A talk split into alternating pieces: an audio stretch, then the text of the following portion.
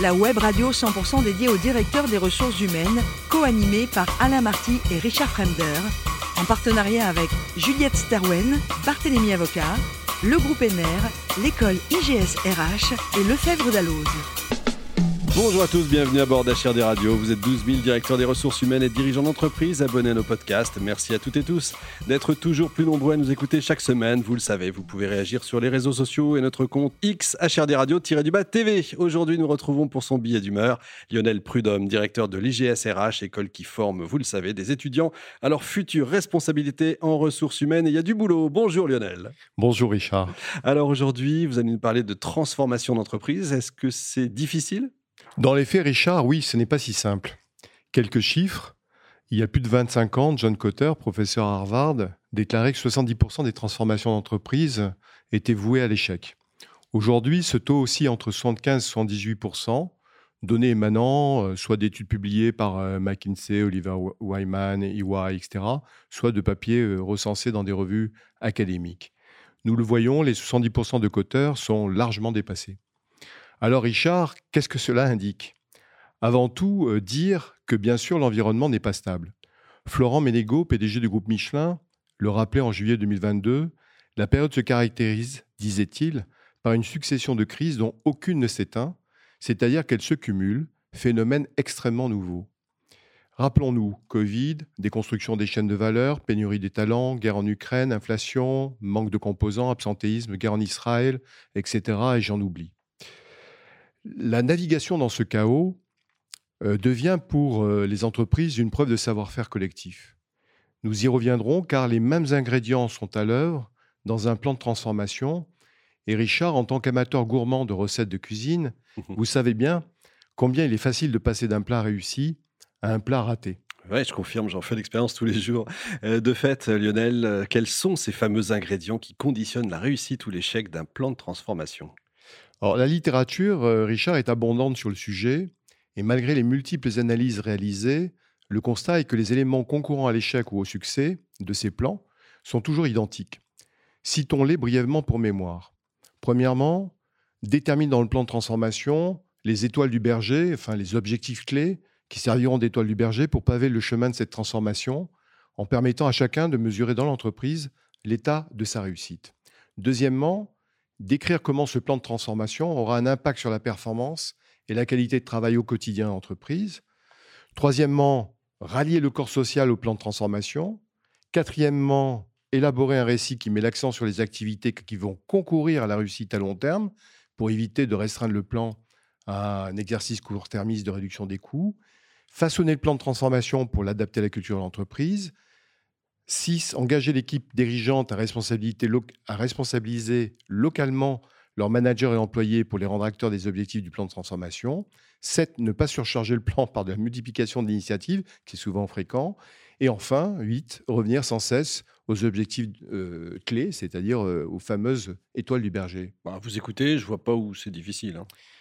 Sur le papier, rien de plus simple, Richard. Là où ça se complique, c'est justement ce qui se cache derrière une organisation en effet, euh, Richard, vous, moi, personne ne dit bonjour en arrivant le matin à une organisation, mais bien bonjour à d'autres individus, et que donc, il faut faire avec ceux qui font l'entreprise tous les jours. Il me semble que les difficultés en dérivent, relevant de croyances fortement ancrées chez certains dirigeants. La plus commune est la croyance que la haute rationalité du plan se suffit à lui-même et qu'une fois sur le papier, l'exécution en est assurée à travers des indicateurs et du contrôle. Une autre assez répandue et l'image à laquelle certains dirigeants comparent leur organisation. Gareth Morgan, professeur britannique à l'Université de York, Toronto, parlait en 1998 de métaphores organisationnelles. Pour illustration, je vais prendre la plus courante, celle qui consiste pour des dirigeants à comparer leur organisation à une machine. Par exemple, une voiture de course, pris au hasard. Chaque fonction de l'entreprise est assimilée à un organe de véhicule, euh, la transmission, les amortisseurs, les freins, le réservoir, les pneumatiques, etc. Dans ce registre, la qualité d'interaction et d'interrelation des différents membres de l'équipe, pilotes, mécaniciens, ingénieurs, motoristes, kinés, nutritionnistes, analystes météo, j'en passe, nécessaire pour que la voiture gagne, est totalement passée sous silence. On pourrait même dire que si chaque organe est remis à neuf, l'organisation deviendrait parfaite. Vision évidemment théorique et fausse, je m'empresse de le dire à nos auditeurs. Donc si je vous comprends bien, ça veut dire que la dimension humaine serait escamotée? Oui, Richard, et au-delà de cette dimension, on peut se demander ce qui, en 2023, fait que certains dirigeants s'imaginent omniscients, voire supérieurs aux autres membres du corps social, dans un remake du terrorisme de 1920, où il y avait ceux qui pensent et ceux qui exécutent. Deux, trois explications pour tenter d'y répondre, cependant. Je dirais dans les ordres, Richard, premièrement, l'adhérence aux attributs euh, d'un leader datant d'un autre monde. Deuxièmement, une pensée managériale réduite à des lieux communs, des gadgets. Et troisièmement, une distorsion de la réalité. vous y allez un peu fort. Les attributs datant d'un autre monde? Malheureusement, oui, Richard. Reprenons point par point les trois dimensions citées. Commençons avec les attributs du leader. Le contexte actuel décrit par Florent Ménégo, PDG du groupe Michelin, celui d'une situation euh, de polycrise, où chaque crise se cumule aux autres, requiert un autre type de management et de leadership. Nous pouvons dire avec Hubert Joly, ex-PDG de Best Buy, Best Buy c'était euh, le Darty américain, dimension mmh. XXL à l'américaine, il disait que le dirigeant qui sait tout, qui est le plus intelligent, le plus brillant, et se contente de donner des instructions est dépassé. Le super-héros, le surhomme, le leader visionnaire infaillible est un modèle de leadership du XXe siècle peu approprié. Comme Florent Ménégo le déclarait au congrès RH euh, d'avril 2022, une entreprise dépendante de la clairvoyance supposée d'une unique personne est dans les faits très fragile. Un modèle de leadership émerge qui tourne, le dos pardon, au leader euh, je sais tout ordinaire. Assumant ses propres vulnérabilités, capable de créer un environnement dans lequel les autres membres de l'entreprise peuvent réussir, quel que soit leur niveau hiérarchique. Outre les deux PDG déjà cités, d'autres présidents d'entreprise correspondent à cette définition. Jean-Pascal Tricoire, Schneider, Bruno Potier, Liquide, Guillaume Faury, Airbus, Jean-Dominique Senard, Renault, dans leur capacité à mettre en mouvement leur entreprise pour générer, extraire toute l'intelligence collective qui est en fait disponible et souvent enterrée, et si on ne laisse pas les personnes exercer leur talent. Dans cet ordre d'idées, le rôle du dirigeant n'est pas tant de pousser les gens à faire des choses, en d'autres termes, Richard, à être sur leur dos, mais de leur donner des moyens de réussir ce qu'ils ont à accomplir. D'autre part, Hubert Joly, avec qui j'ai travaillé chez Carlson Wagon Lee Travel, convenait avoir longtemps confondu performance et perfection. Pourtant, il a reconnu que dire à ses collaborateurs je dois m'améliorer ne va pas de soi. Cela fait initialement mal au trip, admettait-il, mais cela crée une dynamique très positive car personne ne se croit supérieur aux autres. On a même tendance à s'épauler mutuellement. Dans la même veine, Anne Mulcahy, euh, PDG de Xerox de 2001 à 2009, était surnommée Madame Je ne sais pas. Elle a euh, extirpé sa société d'une banqueroute assurée Grâce à sa transformation réussie, elle déclarait devant des participants à un exécutif programme d'Harvard que si tu admets que tu ignores quelque chose, au lieu de perdre confiance, les gens deviennent en réalité plus confiants en toi. Euh, c'est le tout ce que je sais, c'est que je ne sais rien. Un peu, exactement. Puis ça permet peut-être aux gens de s'exprimer. Cerise sur le gâteau, le simple constat, euh, Richard, qu'un dirigeant n'est pas omniscient et qu'il ne détient pas toutes les réponses, a un impact sur les comportements d'apprentissage des équipes autour de lui. La capacité d'apprentissage, cela est démontré, se renforce. Ce n'est pas mineur, tu en conviendras. Alors du coup, qu'en est-il de la deuxième dimension que vous avez mentionnée, euh, la pensée managériale réduite aux lieux communs? La pensée managériale réduite à des lieux communs euh, forme un tout, celui des transformations ratées euh, des entreprises ou d'entreprises aux performances dégradées. abordant la question, et, notamment peut-être un des premiers lieux communs, nous devons à Cotter, professeur à Harvard, pourtant, les huit étapes du changement. La première était créer l'urgence. Et de nombreux plans de transformation commencent ainsi de manière totalement factice. Comme s'il fallait montrer une vague de tsunami avec un petit canot pour comprendre que les temps requièrent qu'il faille se transformer. Et dans le même temps, ne pas indiquer quelle stratégie suivre pour sortir de l'ornière, restant vague sur les points d'étape à réaliser pour avoir un meilleur avenir. A contrario, Richard, le plan Back to, euh, pardon, de Carlos Tavares pour dresser le groupe PSA en 2014 montrait une situation financière dégradée, tellement dégradée qu'ils n'avaient pas fait de profit depuis 4 ou 5 ans, et quatre objectifs opérationnels clés, clairs, pour assurer le redressement, repositionner les trois marques du groupe, réduire le nombre de modèles existants, focaliser sur une croissance rentable et internationale et moderniser les usines. Avec des dates d'amélioration de l'état financier vis-à-vis -vis du free cash flow et de la marge opérationnelle et des objectifs chiffrés sur la période du plan 2014-2018. Chez PSA, le plan de transformation a été réalisé avec deux ans d'avance. Si un an et demi après le démarrage d'un plan, le maintien de la performance financière n'est pas assuré, voire se dégrade, alors c'est que le plan fait pchit. La deuxième lieu commun très répandu, Richard, est celui de la structure. Pas de plan de transformation sans changement d'organisation de l'entreprise. Ce serait perdre la face pour certains dirigeants. Pourtant, il n'y a pas une structure idéale. Et celle-ci doit être au service d'une stratégie. Elle ne pallie pas l'absence de stratégie. Par exemple, dans le plan euh, Renault Lution de 2021 chez Renault, les cinq entités créées, euh, Ampère, Power, Alpine, Mobilize et Neutral, incarnent bien les axes stratégiques du constructeur et sont aisément compréhensibles par tous. Elles montrent où on veut aller. Changer une structure n'a d'effet que si cela sert la stratégie définie. En regardant la structure organisationnelle de Renault, nous lisons en même temps son intention stratégique, celle d'une organisation qui colle aux tendances du marché en simplifiant son organisation. Ensuite, Richard, il y a un troisième gadget de la pensée managériale, les valeurs. Effet de mode, je dirais plutôt tarte à la crème des dirigeants, souvent sans imagination. Et là, le piège est terrible pour les dirigeants. En effet, à quoi sert d'afficher des valeurs que le dirigeant ou les dirigeants n'incarnent pas?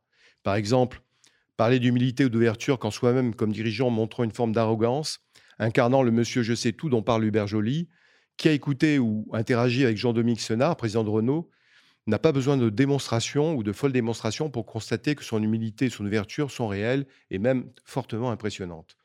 Dan Cable, professeur en comportement organisationnel à London Business School, montre que l'absence d'humilité d'un dirigeant ou des dirigeants dans leur vie au quotidien, qui a ou ont des certitudes sur tous les sujets, a des effets au sein d'une organisation. Elle génère des crispations, une peur de prendre des risques, d'être jugé, inhibant la relation, étouffe le désir d'expérimenter et d'apprendre dans l'organisation, baisse le niveau de motivation et donc d'engagement, nous pourrions multiplier le nombre d'exemples avec d'autres valeurs quand elles ne sont pas incarnées. Enfin, Richard, je terminerai cette étude rapide des lieux communs par le management, par le sens. Même si cela n'en est pas une revue, loin de là, exhaustive, revenons au sens et à ces avatars de raison d'être oiseuses, cache-misère trop souvent d'un modèle organisationnel du contrôle en commande, contrôlé et commandé, hérité du siècle dernier et qui ne dit pas son nom. Définissons ce modèle. C'est une organisation où un seul dirigeant ou groupe de dirigeants exerce un contrôle quasi absolu sur toutes les prises de décision et communication au sein de l'organisation. En d'autres termes, un modèle hiérarchique partant du principe que le corpus de règles, procédures, processus va permettre d'encadrer, de déterminer même les comportements, quels que soient les individus, leurs qualités, leurs aptitudes, leurs singularités. Or, nous l'avons vu, Richard, nous sommes malgré nous engagés dans une période de polycrise cela oblige les organisations à trouver des nouveaux cheminements pour renforcer la coopération, le tribut de chacun à la performance collective et donc libérer l'autonomie des individus pour concocter les solutions appropriées à la place qu'ils occupent. Renforcer la contribution et non l'inconformité, disait Gary Hamel dans un, dans un livre publié en juin 2021 qui s'appelle Humanocratie. J'imagine, Richard, que vous souhaitez que je donne un exemple. Allons-y. Derrière le plan d'Air Forward 2030, présenté par Carlos Tavares pour Stellantis en mars 2022, il est fait mention de deux objectifs très intéressants. Le premier est de doubler le nombre de dirigeants ayant la responsabilité directe d'un compte de résultat d'ici 2025. Et le second, accorder plus d'autonomie à cette activité à fort potentiel de rentabilité. Y compris donc dans le secteur automobile où la discipline du processus est fortement ancrée dans les routines pour des raisons de maîtrise des coûts et de concurrence, la question de la responsabilisation et de l'autonomie figure en très bonne place dans le plan de transformation de Stellantis. C'est plutôt de bon augure, euh, Richard. Effectivement. Et alors, la dernière dimension sur la distorsion de réalité des dirigeants, très chère à Steve Jobs d'ailleurs. Alors, il parlait de champ de distorsion, de vrai, Steve Jobs. Euh, là, la distorsion de réalité sonne un peu comme de la science-fiction, j'en conviens. De quoi parle-t-on, Richard? Il s'agit d'un biais cognitif qui touche les individus habitués au succès. Fort de leur succès, ils ont tendance à croire que leur analyse du monde est seule objective et que leur manière d'appréhender les choses est universelle.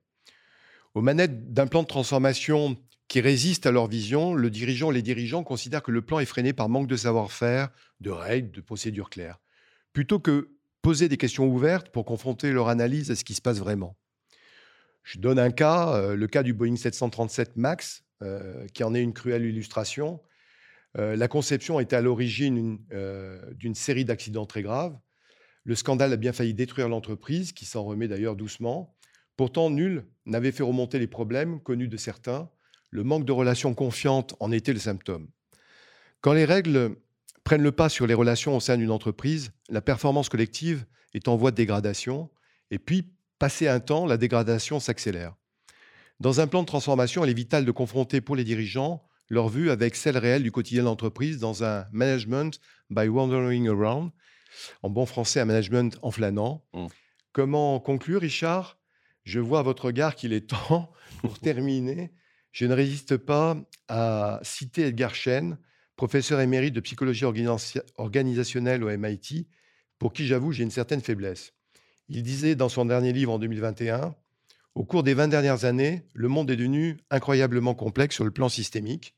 Si un dirigeant n'a pas de rapport ouvert avec ses subordonnés, ceux-ci ne lui donneront jamais l'heure juste sur ce qui se passe réellement dans l'organisation. Et c'est crucial de bien savoir prendre le pouls dans un environnement toujours plus exigeant. Et je lui laisse le mot de la fin. Effectivement. Merci beaucoup Lionel Prudhomme pour ce billet d'humeur. Je rappelle que vous êtes directeur de l'école IGSRH. On se retrouve le mois prochain avec plaisir.